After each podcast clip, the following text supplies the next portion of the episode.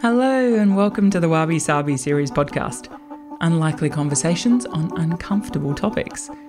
I'm your host, Michelle Cox, a corporate exec turned author who has recently written a series of books about topics we don't often talk about.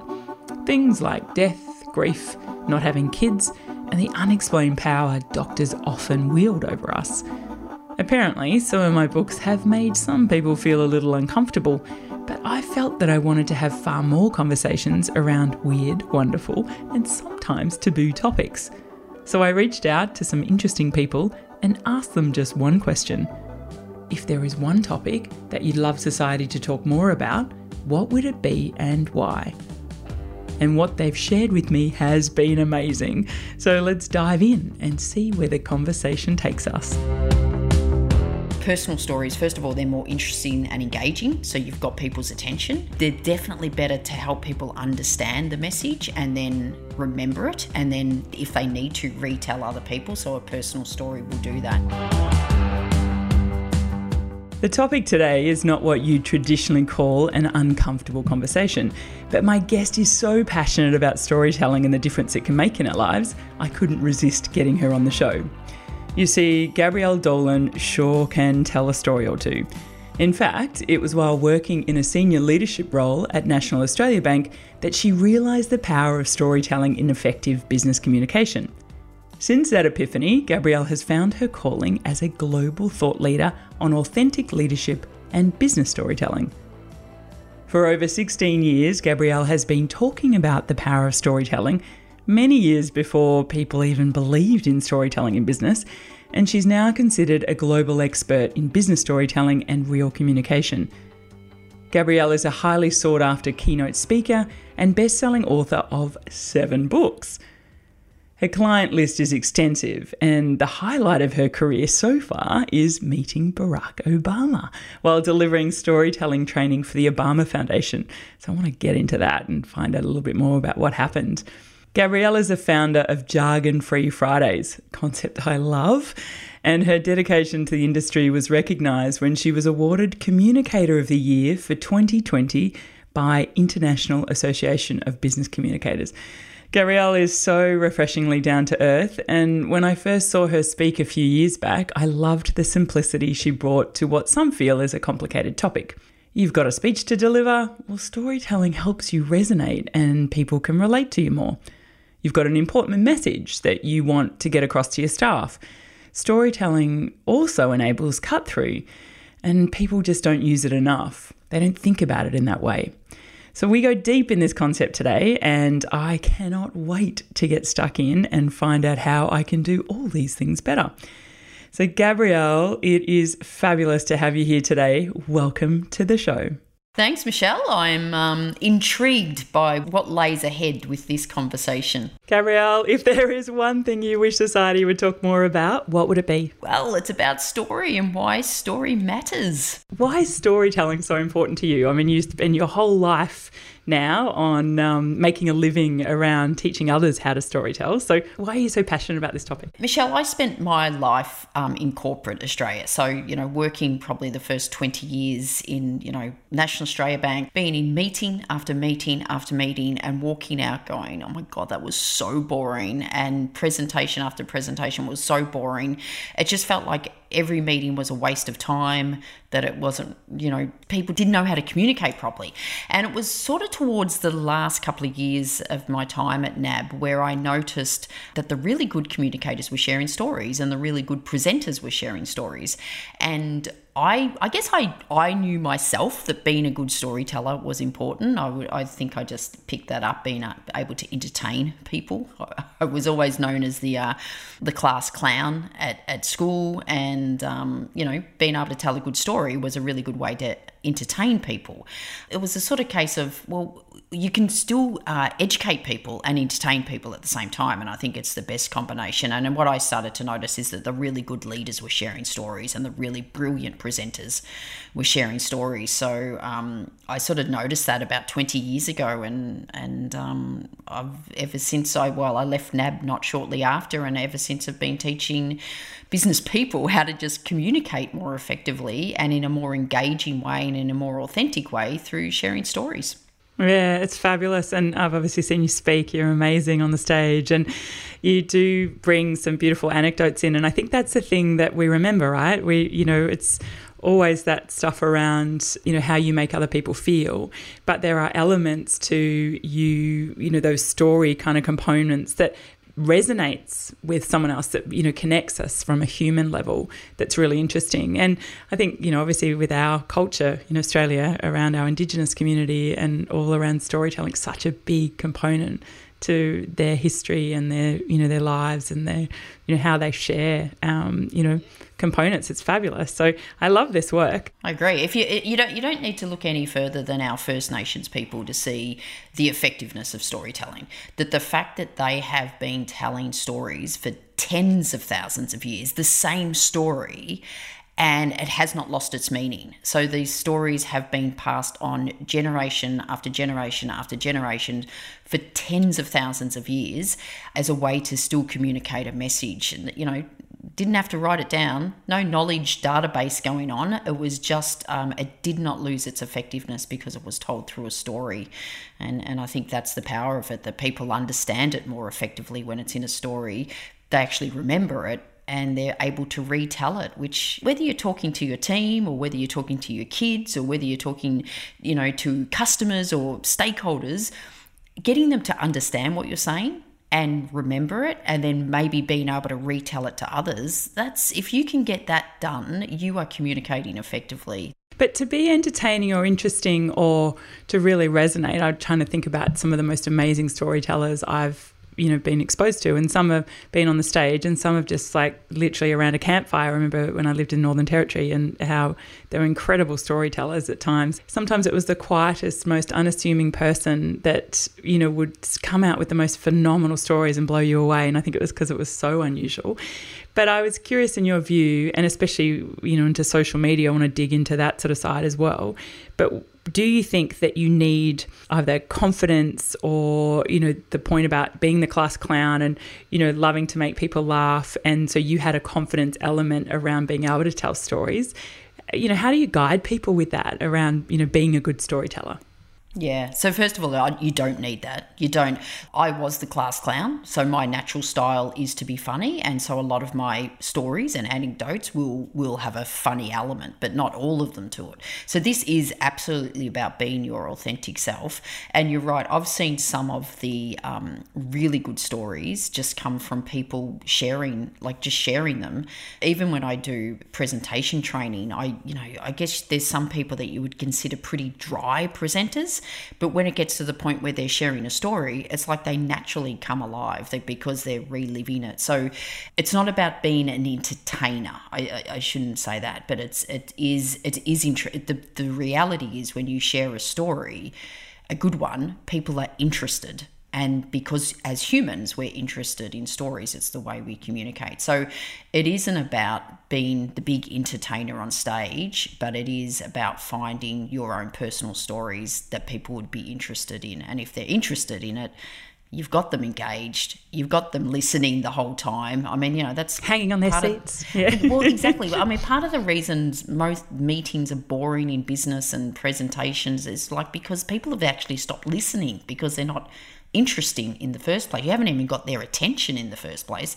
You're not going to get people's attention by throwing up a you know slide with a whole bunch of bullet points on it. So a story sort of captures all that. So, are there, you know, a structure that you sort of tell people? Like, is it sort of a key kind of tip points about saying, you know, you need to start with a, you know, the old uh, like hero's journey? I advise against the hero's journey only because one of the reluctance people have with sharing personal stories is they sort of go, well, uh, like I'm just normal. I don't have any made like nothing major's happened to my, me in my life, so no one would be interested in my stories. I sort of go, this isn't Hollywood. We're not about the hero's journey. I mean, something mildly intriguing needs to have happened. I do teach a structure, and the structure I actually teach is um, beginning, middle, and end. And I know that might sound really, really simple, but there's some really common mistakes people make. Like, you know, you don't want to be starting your story with, let me tell you a story. And you don't want to be ending your story with the moral of the story is, or the reason I'm telling you this story is. So there, there is a structure that I actually teach people. And do you think that um, some people, uh, you know, especially these days in social media, I'm curious on your view of this, is, you know, given now we have, you know, what's called stories in Instagram, which is hilarious. So do you think people, you know, give too much away now? So, you know, under that almost guise of authenticity and, you know, I want to be genuine, so I want to share every bloody thing about, you know, minutiae part about my life. What's your view on that? Because you know being in this game for 20 years i mean you would see this has changed phenomenally. So i'd love to hear your take on it two answers to that question. First of all, no one even used the word stories a lot 20 years ago, especially in business. And now I do find it funny that everyone is calling everything a story. Like you, you see on websites, the About Us page has changed to Our Stories. And I look at it and go, that's not a story, it's a timeline. So just don't, don't, don't try to make it all sexy by calling it a story when you haven't told a story. But the fact that Instagram, it's called stories, and Facebook, it's called post to your story and your Insta story.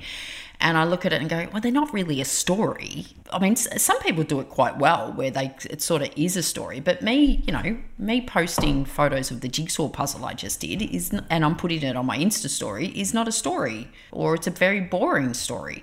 So first of all, I just find it amusing that everything is being called stories now when they're not really a story. And the second one, I guess, was your main question around do we overshare? And the reality is, yeah, we probably do. But remember, people are only oversharing on what they want to share about. So, you know, we're, we're always seeing people's best version of themselves on social media, and we need to be aware of that, especially when we're having, you know, pretty shitty day. Don't compare your shitty self to the best version of someone else because you're never going to win that comparison. And I think some people have realized that when you become really vulnerable on social media and you pour your heart out, that that gets you a lot of you know shares and likes and clicks and and you know there's science behind that because I love the work from um, Dr. Brene Brown because she talks about vulnerability that it's the one thing most of us in a normal situation are reluctant to show but when people do show it we really admire and respect people for it so I think that's happening in a lot of social media where people realized oh I did I showed vulnerability and I got this huge amount of traction from that one post and in one way, that yes, that's good because that's what we respond to is vulnerability.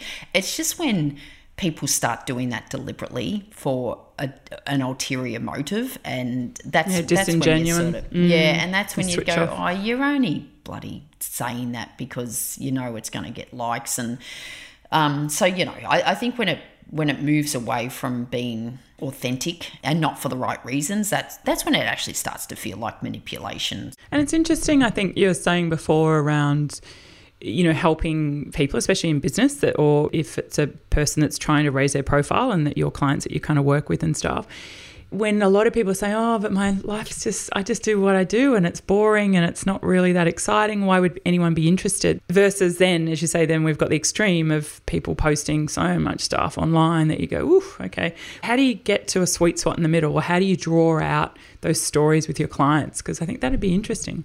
The sweet spot with your social media is do you just find your sweet spot, and if someone else is annoying you, just you know hide them for a while but with my clients, the it's a different process. So what I normally go in working with businesses is how do they bring their values to life through stories. So whether it's your company values or your own individual values, if you've got a value, say you've got a value of integrity or respect, you need to be understanding what that means to you personally and then then share a personal story. So I'm very much helping business people share a personal story. And what I mean by a personal story, it, it, so this isn't about the most deepest, darkest fears or secrets they have. It's not about like letting it all out there, but it's a story not related to work. So it, it could be just a really simple, something simple that happened on the weekend or when they were growing up. So it's finding all these stories that have happened in their personal life, but how do they connect that to a business message and communicate it in the business world? Because those personal stories, first of all, they're more interesting and engaging. So you've got people's attention. They're definitely better to help people understand the message and then remember it. And then, you know, like we said, if they need to retell other people, so a personal story will do that. So the real the real skill is how you find the right personal story to connect it to a business message. And that's that's where i normally go in. And it is hard initially but I, t- I take them through the process of how to find the stories and how to match them to the message. And then i take them through that process of how to start the story what to put in the middle and most importantly how they're ending it so they get the message across but not in a really directive way like the moral of the story is and so, do you do that with uh, corporates? I know you work with a lot of big organisations and have done in the past, but or do you do also work with one to one? Do you work with individuals or not really?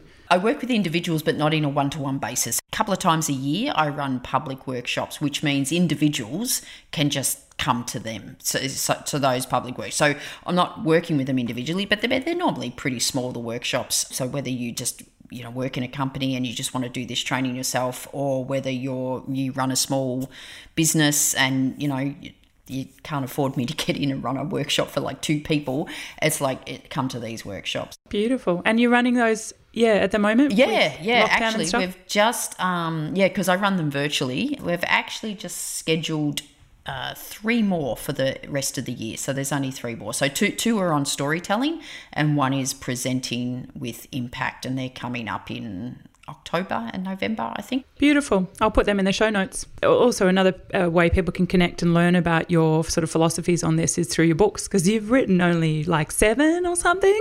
yeah, who's counting? Blimey. Not bad for someone who failed uh, HSC English. Just looking at some of your books behind you here. So, Stories for Work, Real Connections, and your latest book, Magnetic Stories. So, tell me what the latest book is about and what people can expect from that. Yeah, so all my um, previous books were all about, I guess, uh, individuals. So di- really directed as you as an individual. How do you get better at storytelling? How do you get better at just communicating in a way that's real? So they were all around storytelling and real communication and authentic leadership and stuff like that. The latest book is more directed at companies that it's around brand storytelling. So it actually still is for an individual, but it's it's sort of made for the company to go. So your brand, like to me, your brand is the stories people share about you you know when you're not around what are people saying about you? And they're ultimately telling stories. So you need to take control of that because your brand's important your, your brand will be whether people buy from you or um, hire you or work for you or invest in you or recommend you or refer you. So it's pretty important. So this whole concept of brand storytelling is how do you take control of your brand through the stories you share and clearly through the things you do that generates those stories. So I just sort of saw a whole heap of people that had really amazing stories to share and weren't sharing them because you know things we discussed before is like why would anyone would be interested in that so thinking no one would be interested and not realizing actually the power of stories so the book is really about how to get clarity around what you want what you do want to be known for. There's a whole heap of knowledge on my okay if you want to do this this is how you should go about doing it. And mainly just some inspiration. I, I just had so much fun writing this book because i got to speak to so many people from around the world about the things they were doing with their stories. That's what i hope the book gives people just some clarity some knowledge and some inspiration to go you know your stories are important as well if you have a topic burning inside you that you'd love to talk more about and have a conversation with me, I'd love to hear from you. So drop me a line at hello at wabisabiseries.com. Let's head back to the chat. And so tell me, um, what was it like to meet Barack Obama? Oh my God. Thank you for asking that question. Because my second question is who is the most amazing storyteller that you've ever come across? So come back to that. But I mean, I just want to know about Barack. Yeah, yeah, yeah. So he is pretty good as a storyteller. So I got the opportunity, probably about this time two years ago, I got an email from the um, Obama Foundation saying they wanted to speak to me about running storytelling training. And you, you know, when you get an email from that and you go, is someone no, taking the piss? I piss? don't know because that's not happened to me. So just saying. yeah, well, when you get an email when you go, unexpected, someone taking, yeah, yeah. Is someone taking the piss or is like, and you, you know, put my glasses on, make sure I've read it properly. And so anyway, so set up a meeting, you know, a really good meeting. She's gone, oh my God, this sounds exactly what we want. Oh, sorry, how did they run, find you? Oh, so they were running a leadership program for, they run this uh, leadership program for young leaders. I think young leaders are under 35, which makes me feel really old. But um, they ran it in Africa quite a few years ago and they were running it in the Asia Pacific region. So all across Asia Pacific 200 young leaders come together in Malaysia, and they were actually looking for trainers from the region as well. So they weren't just bringing all their people from America over. So they wanted someone on storytelling. And the woman just said, I just looked up storytelling and she said all roads led to you and she said as soon as i saw your website i thought i need to speak to this woman so they they literally found me through searching yeah which is pretty cool so it was in Malaysia in December 2019, and uh, I have a bit of a rule that I don't travel when it's my kids' birthdays. And the day of, it was my daughter's 19th birthday. And so, me being mother of the year, I took her along. I took her along with me. And it was actually, I didn't realize that, you know, every other person that was going wanted to bring their partner along or there's someone along and they, they had to say no to everyone. And they sort of said, we've only said yes to you. So don't tell anyone. No. Don't she's tell anyone. She's a pretend Alex, pretend Alex, your assistant, which is a bit hard when I've got Gabrielle Dolan and she's got Alex Dolan, and we look alike. And and I'm and I'm introducing her as my daughter. Uh, anyway, so that was amazing. It was a five day conference. It what a great amazing. experience for her, though. That would be the best birthday present ever. I know, and she studies. Um, politics and international oh, studies. Wow. So she was she was into it. And anyway, on the last day he spoke. So the day before Michelle Obama and Julia Roberts spoke, the actor, they were amazing. Um, Michelle Obama is oh, you took good storytellers. Michelle Obama. I mean, she is she is a much better presenter than Barack Obama, and he's pretty good. The next day he spoke, and um, we, we were told there is no way known you're going to meet him. Like they said, he's literally flying in to do the and flying out. And so this was the last day of the conference. We thought he'd actually left, and I was just I was just sitting down speaking to one of the participants about their stories, and she wanted me to help her with some stuff. And then they got called in for the official photograph. So the 200 leaders went into this room for the official photograph. And then all of a sudden, he walks past, surrounded by bodyguards. There would have been about 10 people surrounding him. He went into the room, and we're sitting there going, Oh my.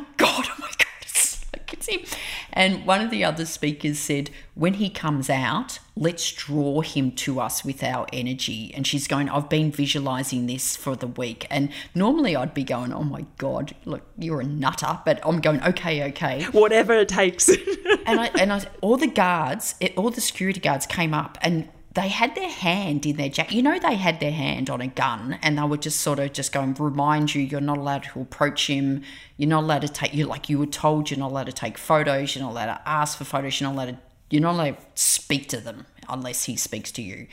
Anyway, he came out and we drew him with our energy. I think just because we all must have looked like giggling, you know, school kids like waving fangirls, yeah. And and he saw the speak like he saw our name tags with the speaker and he actually broke ranks. He came over, he introduced himself to us and he thanked us for being part of it. Um, and he said, let's get a photo with the speakers. So um, I've got a photo, and, and me, again, Mother of the Year, I pushed Alex next to him. So there's a photo of Barack Obama, his arm around Alex, and then me next to Alex. Oh, how cool and is that? That's that's sitting, that's straight in the pool room in the office. Oh, I love it. what a great story. I don't, I don't quite, I almost want to finish on that, but I do want to know who is whether it's the best storyteller you've ever come across in your life or whether it's a, a, moment in time, just a single story that you ever heard that was just the most phenomenal story. I think that's hard to narrow it down, and I think I think I'd even be reluctant to say what's the most amazing story because I think any story is is really good, and I don't I, look, based on what I just said, I don't want to think it has to be this most amazing story to be effective. I think any story is um, any story you remember is powerful. I think there's a lot of really, really good storytellers that I've come across and work with in business. But if I mention their name, you probably wouldn't even know them. So it sort of makes me think I have to go to some of the most sort of well-known ones. And and Barack Obama was a good storyteller. I think he he got elected because he was a good speaker and he shared stories that tapped into emotion and it tapped into the emotion of um, hope.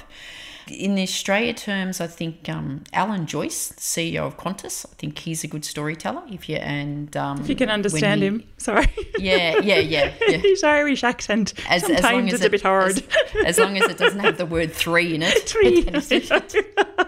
I come from Irish heritage, so I'm fine, but most people can't understand him. That's cute.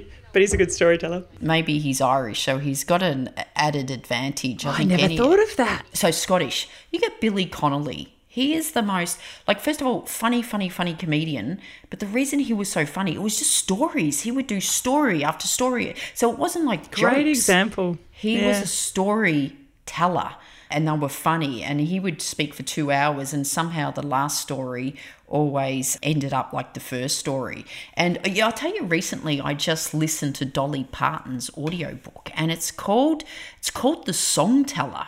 Oh, um, wow, Because okay. all her songs are stories. God, I, I, I sort of always liked Dolly Parton, but she's she's amazing. Like that song she has written. So you sort of think of her as a singer, and you go, "Oh, she only had a handful of hits."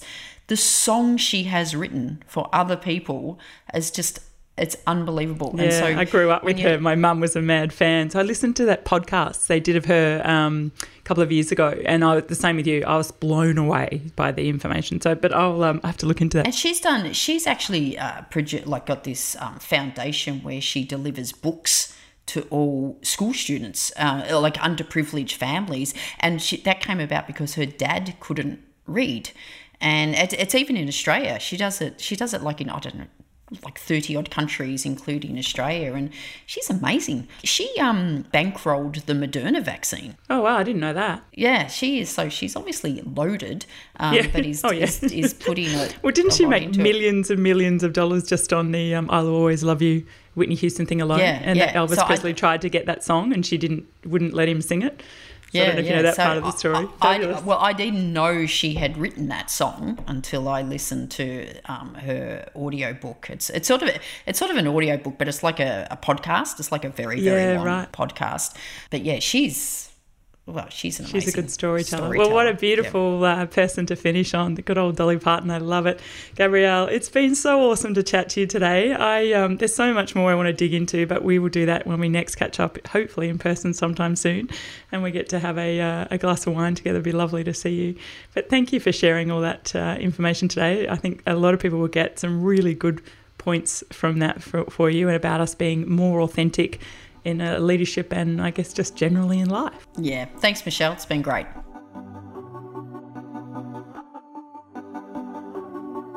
If you'd like to learn more about today's guest, you'll find all the show notes and interesting links on our website, wabisabiseries.com. If you'd like to hear more unexpected conversations, please subscribe to the series, follow us on our socials, or grab one of my books. And if you're in a generous mood, I'd love you to share the episode, or maybe even rate, review, and comment on the series. It really does make a difference. Until next time, be sure to claim your own piece of wabi sabi and walk proud in your perfect imperfection.